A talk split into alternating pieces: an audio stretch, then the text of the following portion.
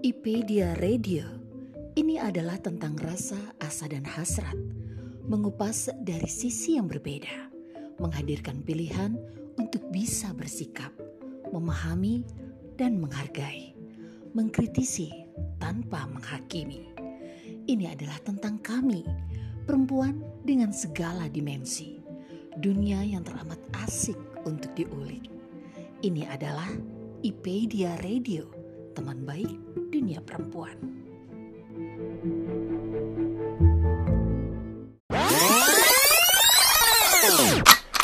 Waduh, pertanyaannya ini dalam banget. Ya terakhir itu pas pas dia pasang ventilator nih itu terakhir. Kalau saya sih suka nulis itu sebenarnya sejak kecil. Uh, saya mau order buat ulang tahun uh, ibunda Bapak Jokowi Februari yang kemarin itu. Itu juga yang dibilang sama ibuku.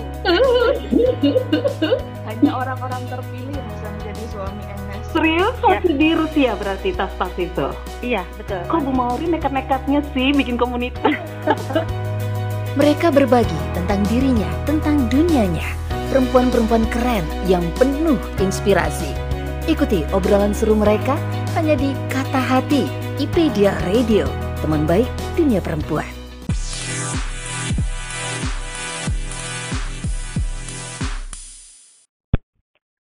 Assalamualaikum warahmatullahi wabarakatuh. Hai, halo teman baik IPedia Radio. Berjumpa lagi di episode baru Kata Hati IPedia Radio tanggal 16 Mei 2022. Saya mewakili seluruh kru IPedia Radio mengucapkan Selamat Hari Raya Idul Fitri, mohon maaf lahir dan batin. Nah, teman baik, kata hati kembali menyapa sesudah libur lebaran ini dengan topik yang tidak kalah menarik dengan episode-episode sebelumnya, yaitu tentang penyakit autoimun. Saya berbincang dengan Mbak Tia Wiyatno, seorang penderita penyakit autoimun yang sempat denial atau tidak bisa menerima kenyataan bahwa dirinya terkena penyakit autoimun ini. Yuk, simak obrolan kami hingga akhir.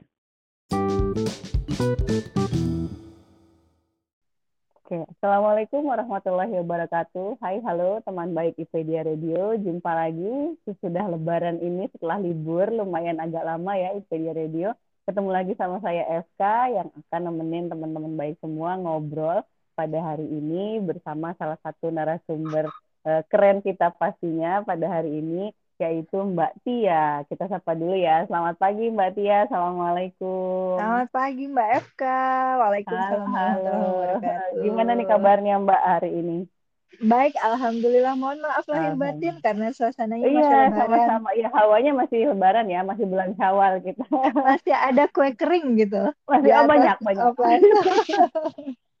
uh, mau ngobrol-ngobrol nih ya, kebetulan uh, tanggal 10 kemarin kan kita habis merayakan World Lupus Day gitu ya. Betul. Di tanggal uh, 10 Mei kemarin 2022. Nah, ini ternyata uh, saya juga baru tahu info gitu ya kalau Mbak Tia adalah salah satu uh, penderita juga uh, autoimun ya Mbak ya. Iya, betul. Gitu. Nah, mungkin bisa diterangkan atau bisa diceritakan sedikit uh, ternyata autoimun tuh juga ada macam-macam ya, ada berbagai macamnya.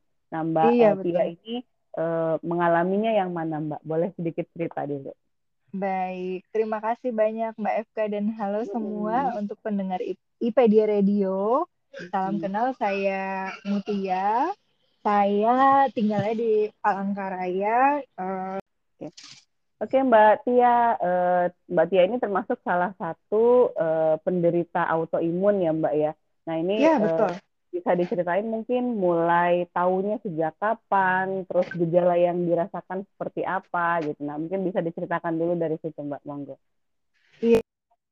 Jadi saya pribadi uh, kena autoimunnya tuh per April 2021 baru tahu mungkin kenanya baru udah tahu. lama hmm. tapi baru tahunya April 2021 hmm. pada saat saya mengalami embryonic death atau mungkin kalau orang awam kenalnya keguguran ya hmm. itu untuk yang kelima kalinya hmm, nah di kelima kali ya mbak ya Iya, kegugurannya kelima kali. Sebenarnya dokter itu udah obsgyn di sini tuh hmm. udah bilang setelah keguguran saya dia langsung hmm. bilang ibu ibu sebaiknya tidak uh, hamil di Palangkaraya atau kalaupun hmm. mau berencana kehamilan coba ibu cari yang namanya veto maternal atau konsultan fertilitas dulu dia bilang gitu Hmm, hmm. karena ranah keilmuannya kalau obsgyn mungkin kan nggak sampai ya ke situ dia bilang gitu karena di Hmm. Palangkaraya sendiri tidak ada uh, subspesialis lagi untuk urusan uh, obstetrik dan ginekolog seperti itu. Nah, Hmm. sa- tapi saya masih denial tuh masih yang ah nggak apa-apa lah belum waktunya masih yang Hmm. berpositif thinking Mas- bahwa iya, betul, oh betul. namanya juga rezeki nanti juga dikasih sama Allah. Hmm, Nah, semakin perjalanan pernikahan kami kok sepertinya eh, semakin lama nih semakin umur kan gitu. Oh, udah Hmm, umur betul, segini betul. gitu. Jadi kita Hmm. baru aware itu setelah kejadian yang terakhir tahun kemarin di mana tahun kemarin Hmm. itu saya mengalami ketuban pecah dini eh, Hmm. dengan posisi plasenta eh plasenta previa totalis sebelumnya. Hmm, Oke oke. Itu udah Pendarahan terus. kandungan berapa bulan, Mbak? Eh, posisi terakhir waktu bayinya dinyatakan tidak berdetak lagi jantungnya itu eh, hampir jalan 15 minggu. Hmm, di awal-awal ya berarti ya. Mm-mm, Cuma memang Hmm. yang terakhir ini adalah bayi yang eh, paling kuat kalau kata dokter eh, oke, dokter Hmm. dokter kandungan sama dokter penyakit dalamnya karena waktu itu saya udah dikasih suntikan pengencer darah karena si dokter penyakit dalamnya udah curiga tuh waktu itu saya kok Hmm, curiganya hmm. ke arah autoimun ya mari kita tes panel tesnya Hmm, oke, oke. Posisi saya bed rest kemudian eh, dan itu beberapa tidak ditanggung BPJS nah jadi wow sekali rasanya waktu itu. Gado-gado sampai ya. akhirnya ya betul. Sampai akhirnya keluar hasil tesnya. Di saat Hmm. hasil tesnya itu keluar di saat itu juga babynya memang sudah tidak bisa bertahan lagi. Oh, Uh, akhirnya oke. diputuskan untuk uh, mengeluarkan janin tapi Mhm. dengan jadwal jadi dijadwalkan tidak langsung kuret saat itu juga karena saya sebelumnya sudah mendapat obat-obatan yang istilahnya Hmm. eh, apa ya itu kan mengencerkan darah tuh jadi Mhm. kalau ada tindakan otomatis saya pasti pendarahan takutnya berat ya ya takutnya Eh, eh, saya bleeding pendarah ya iya oke. takutnya bleeding akhirnya ditunggu ternyata eh, sebelum jadwal saya kuret itu saya udah ketuban pecah dini jadi ketubannya Hmm. pecah pendarahan harusnya di eh, mungkin kalau misalnya kan hamil nggak terlalu besar ya menurut Mhm, dokternya mhm, mhm. harusnya sih dalam beberapa waktu darahnya udah bisa berhenti sendiri karena janinnya udah hampir keluar gitu gitu Ah, oke ternyata tidak ternyata seiring Hmm. berjalannya waktu saya ke ke IGD itu saya udah ngabisin eh, 1000 cc darah kalau dilihat-lihat dari Hmm, pampers yang saya gunakan waktu itu. Saya pingsan di Iya, iya, IGD Hmm. saya eh, tindakan Tito tindakannya masuk ICU di ICU dapat eh, empat apa delapan kantong darah. Pokoknya HB saya cuma 6 gitu pokoknya kemarin itu. Hmm. wah ini banget ya. Ya, pokoknya segala drama eh, drama kuretase itu emang bikin deg-degan suami karena dia bilang Iya, iya, saya tuh iya. bener-bener nggak nggak nggak respon gitu, bener-bener Hmm. nggak pernah lihat istrinya pingsan tiba Hmm, iya, iya, Jadi- panik panik banget pasti ya panik sekali setelah Hmm. semua drama itu terlewati kemudian saya dan suami memutuskan untuk sepertinya kita harus ke subspesialis reumatologi yang sayangnya Hmm. tidak ada di Palangkaraya akhirnya saya menjalani eh, proses eh, untuk dari darinya konsul rujukan kemudian surat rujukan tambahan ke rumah sakit yang ada subspesialis reumatologinya dari Hmm, situlah oke. akhirnya saya ketahuan ternyata menderita autoimun. Autoimun ini kan penyakit yang menyerang sistem kekebalan tubuh. Nah, Hmm, jadi betul, betul. yang harusnya kita itu dilindungi sama imun tubuh, ini malah menyerang, sel dan Menyerang, jaringan ya. sehat dalam tubuh Hmm. kita sehingga menimbulkan gangguan kesehatan. Di mana autoimun ini sendiri ada 80 jenis penyakit bahkan lebih, tapi yang Wah, bisa digolongkan aku baru itu ada tahu Iya, ada 200 jenis gejala sebenarnya yang unspecified Hmm, gitu, oke, tapi yang oke. bisa yang bisa dikategorikan dan uh, dalam kelompok besar autoimun itu Mhm, secara mhm. garis besar itu ada 80. Jadi autoimun itu ada Oh. yang menyerang organ spesifik. Jadi misalnya kayak vitiligo berarti kan cuma nyerang kulit aja. Mhm. Terus ada autoimun yang sistemik yaitu gangguan menyerang seluruh organ tubuh seperti lupus dan rheumatoid arthritis. Dan Hmm. unfortunately sayanya kenanya rheumatoid arthritis, Yang tapi tidak remato. lupus. Ya, ya, ya, ya. Begitu. Hmm. Nah, waktu pertama kali eh, didiagnosa nih gitu ya kan eh, sebenarnya mungkin eh, sakitnya udah udah lama gitu ya, gejalanya sudah mungkin sudah eh, hilang timbul hilang timbul. Nah, ketika Iya. pertama kali tahu nih dengar dari dokter, itu perasaannya gimana sih, Mbak? Rasanya jantung roller coaster kayak Hmm. naik roller coaster pokoknya Mhm, mhm. Eh, perasaan yang kayak masa sih gitu yang Hmm. mungkin kayak saya dan suami tuh mungkin mikirnya karena ya namanya juga ibu uh, profesional ya ibu pekerja Hmm, gitu yang ya. namanya pegel-pegel capek-capek sakit Mhm. pinggang itu udah biasa buat saya biasa ternyata ya, ya, itu ya. adalah apalagi lama lama duduk di kantor gitu ya Betul, lama duduk di kantor, kemudian mungkin pakai high heels, itu kan ya pasti ya gitu nyerangnya pinggang, mungkin pasti seperti itu. Nah, itu yang saya pribadi tuh kayak yang, ya Allah, kok gini sih? Gitu. Maksudnya kayak yang kayak saya pribadi tuh kayak marah gitu. Ya Allah, kok saya Hmm, sih? Kok gitu. bisa Ya Allah, gitu kok ya? Kok bisa saya kena itu gitu kok saya tuh bertubi-tubi gitu. Saya itu kan baru Mm-mm, mm-mm. kehilangan almarhum bapak, di mana saya memang dekat sekali sama Hmm, bapak saya. ya ya ya Uh, sampai saya pun memutuskan untuk uh, resign dari pekerjaan saya dan karir saya di Hmm, salah satu bank swasta syariah di Indo eh, di hmm, Palangkaraya hmm, itu juga uh, saya sayang sama papa saya gitu jadi hmm, hmm, hmm. uh, segitu ininya saya sama papa kemudian kehilangan papa. Saya udah merasa saya kehilangan papa down tuh banget ya gitu. down sekali. Karena beliau Hmm, hilangnya yang benar-benar di depan mata saya pada saat beliau makan. Hmm. hilang tiba-tiba begitu aja pergi begitu ya aja. Kemudian saya berduka ya masih merinding dengernya kemudian saya masih bergumul dengan kehilangan itu mencoba healing yang sesungguhnya ya Mbak Eka terus saya hamil dan posisinya seperti ini kemudian autoimun pula. Hmm, hmm, jadi saya denialnya luar biasa saya sangat tidak terima. Saya kayak yang ah hmm. nggak mungkin. Ah ah saya kan gen Z woman nih kata teman-teman. Saya tuh ya ya eh, udah bukan baterai alkalin tapi gen Z gitu gitu. Ya nggak ada matinya gitu ya. Ya nggak ada matinya iya multitasking. Pagi ini di mana ntar malam dia di mana gitu Ya, nah ya, itu ya, ya, ya posisi yang awal-awal saya eh, hadapi. Cuma memang alhamdulillah support system saya suami ya. mama sahabat-sahabat itu Hmm, emang yang memberikan eh, eh, vibrasi positif kepada saya. Hmm, di mana ya, memang ya, mereka ya. tidak tidak yang bilang sabar-sabar. Tapi lebih Hmm. menanyakan kepada saya kamu baik-baik aja.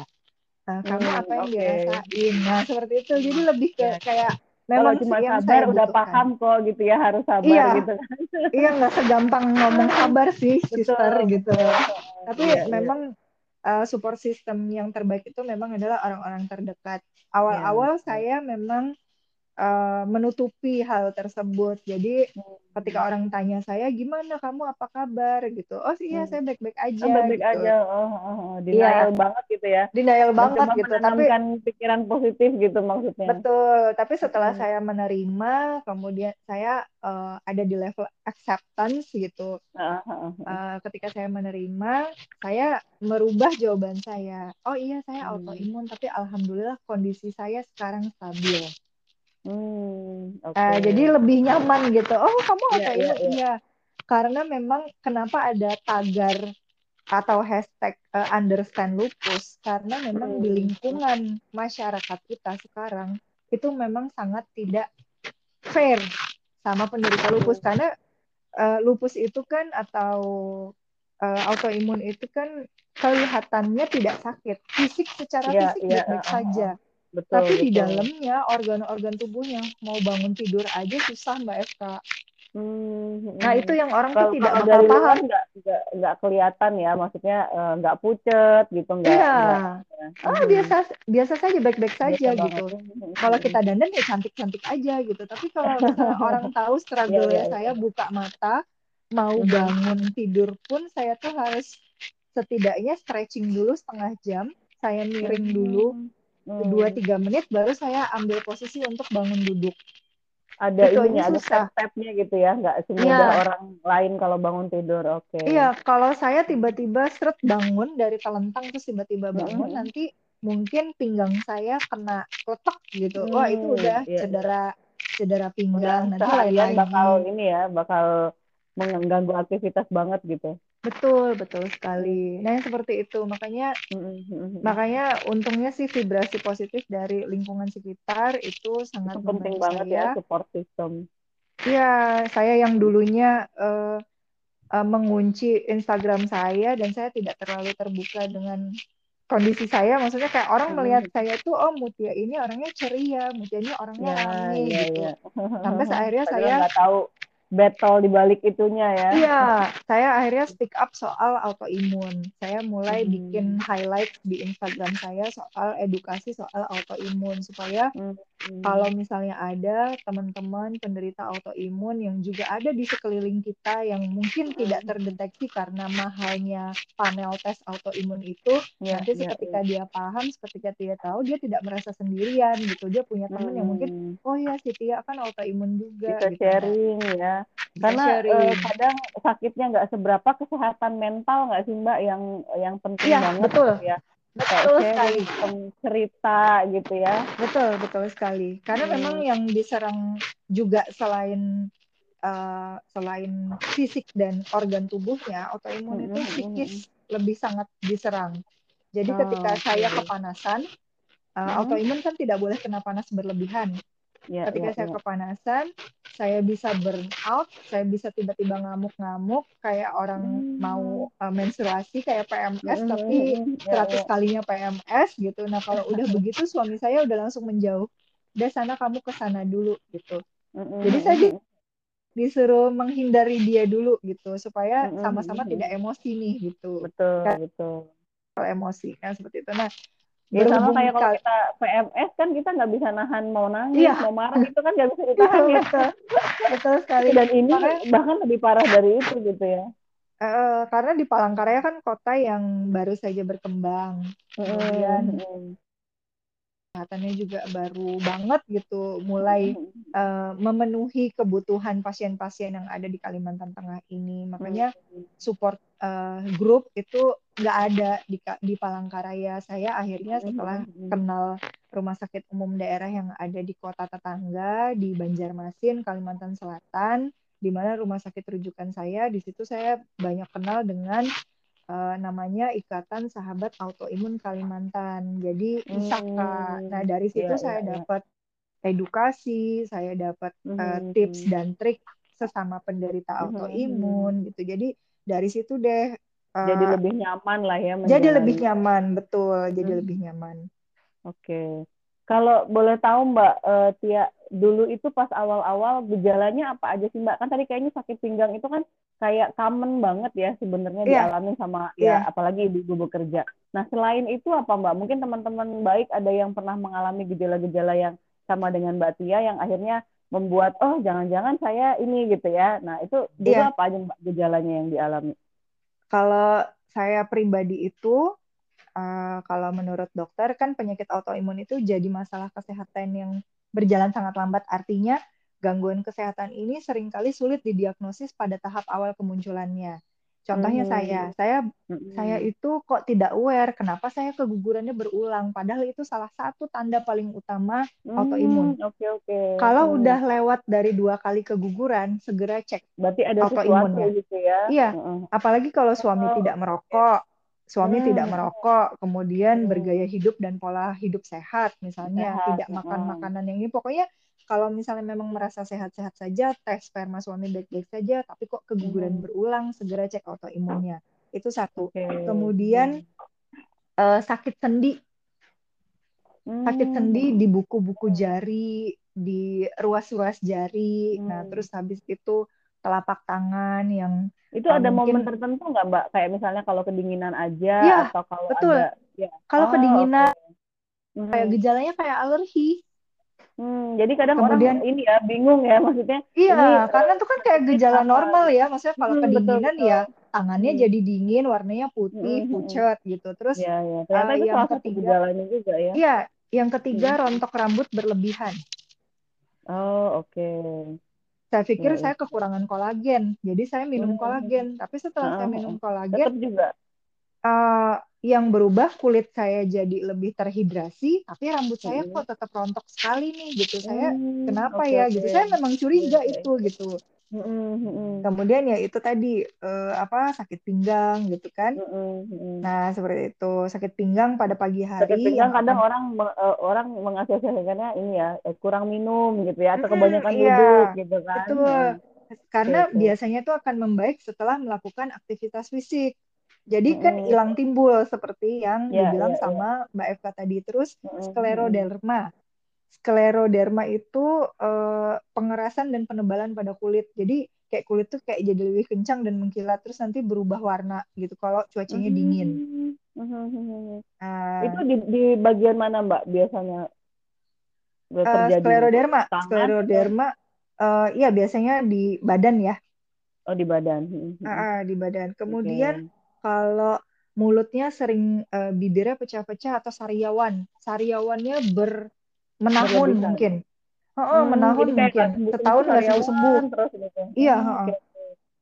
Itu Hmm, biasanya Padahal penderita udah minum udah minum madu terus Iya, terhidrasi tapi vitamin tetap C. sariawan pecah-pecah gitu ya. Betul, Mbak Eka. Itu biasanya Oke. penderita dengan Sjogren syndrome.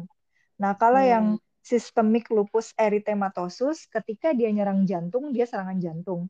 Ketika dia nyerang ginjal, dia gagal ginjal. Hmm, berarti organ itu- ya yang diserang ya. Organ, betul. Hmm. Seperti saya. Saya itu kan systemic lupus erythematosus dengan Hmm. pengentalan darah atau anti-phospholipid syndrome dan Hmm.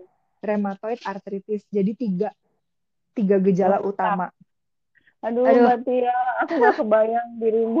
Itu kalau kalau Ashanti mungkin pengobatannya dari luar negeri dengan teknologi yang sangat canggih sehingga dia bisa Oh, hamil. jangan autoimun dengan- juga ya. Ya, dia APS Oh. anti-phospholipid syndrome sama seperti Oke. saya.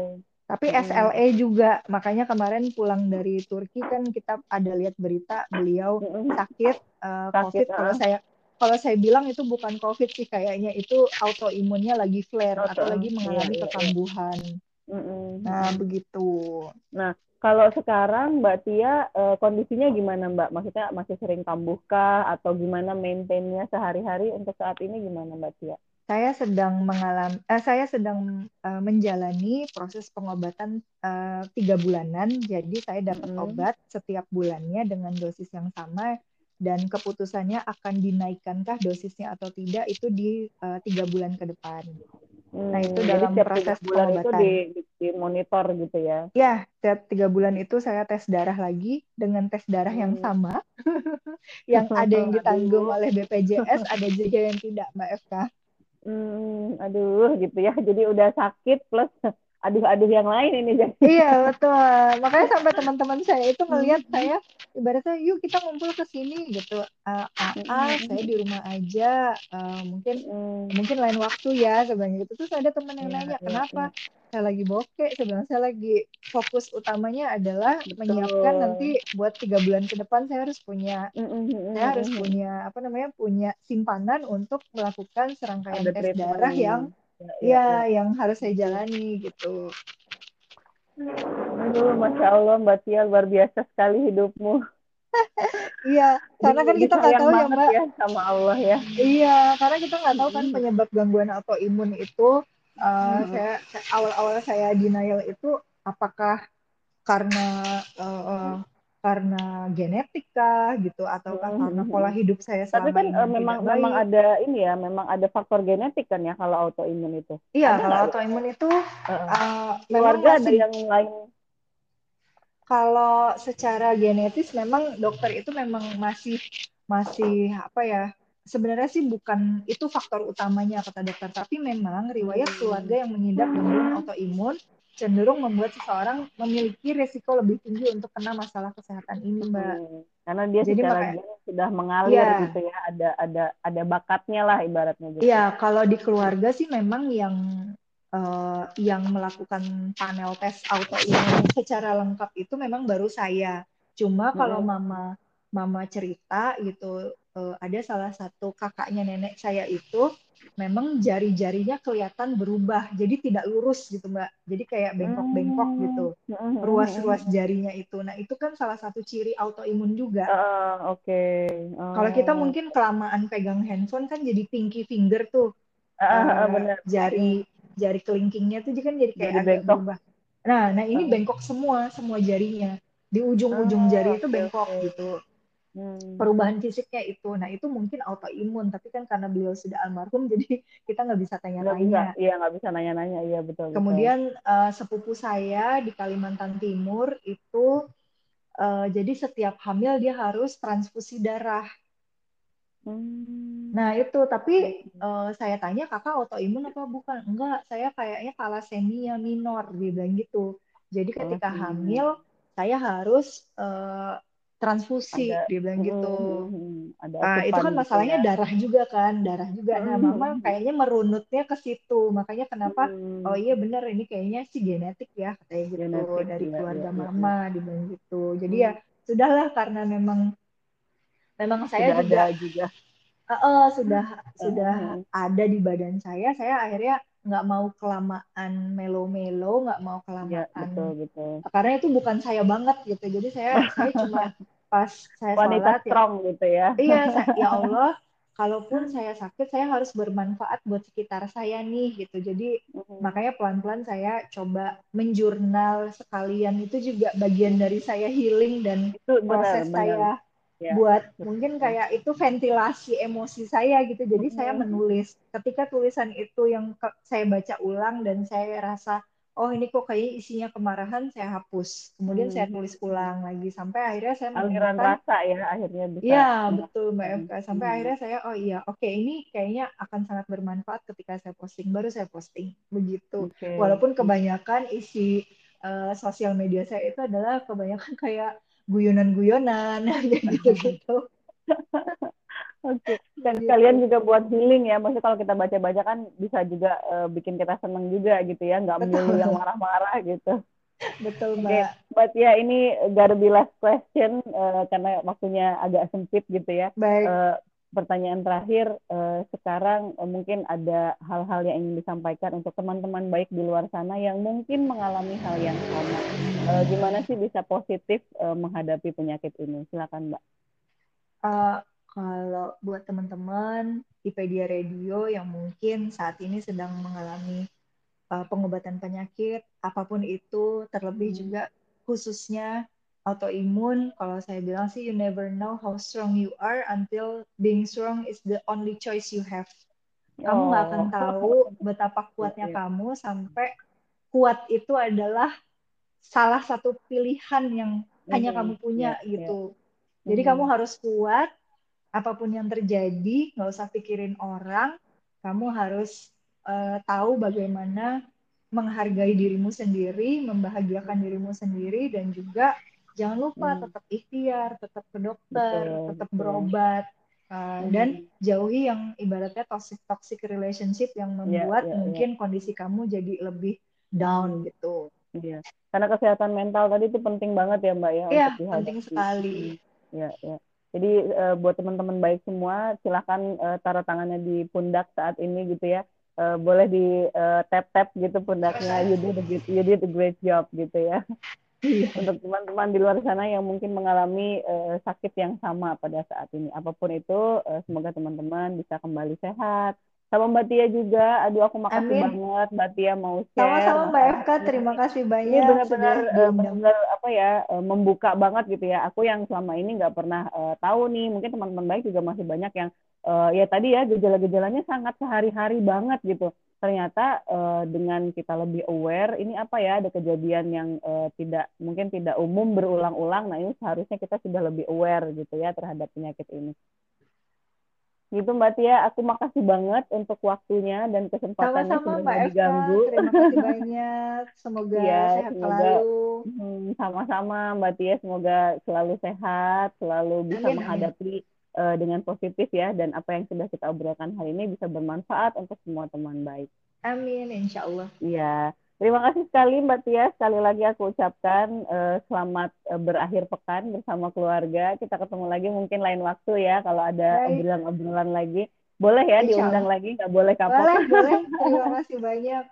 Oke, kita tutup dulu untuk uh, pertemuan pada hari ini. Uh, teman baik semua, terima kasih yang sudah mendengarkan sampai akhir. Kita ketemu lagi di episode minggu depan. Wassalamualaikum warahmatullahi wabarakatuh.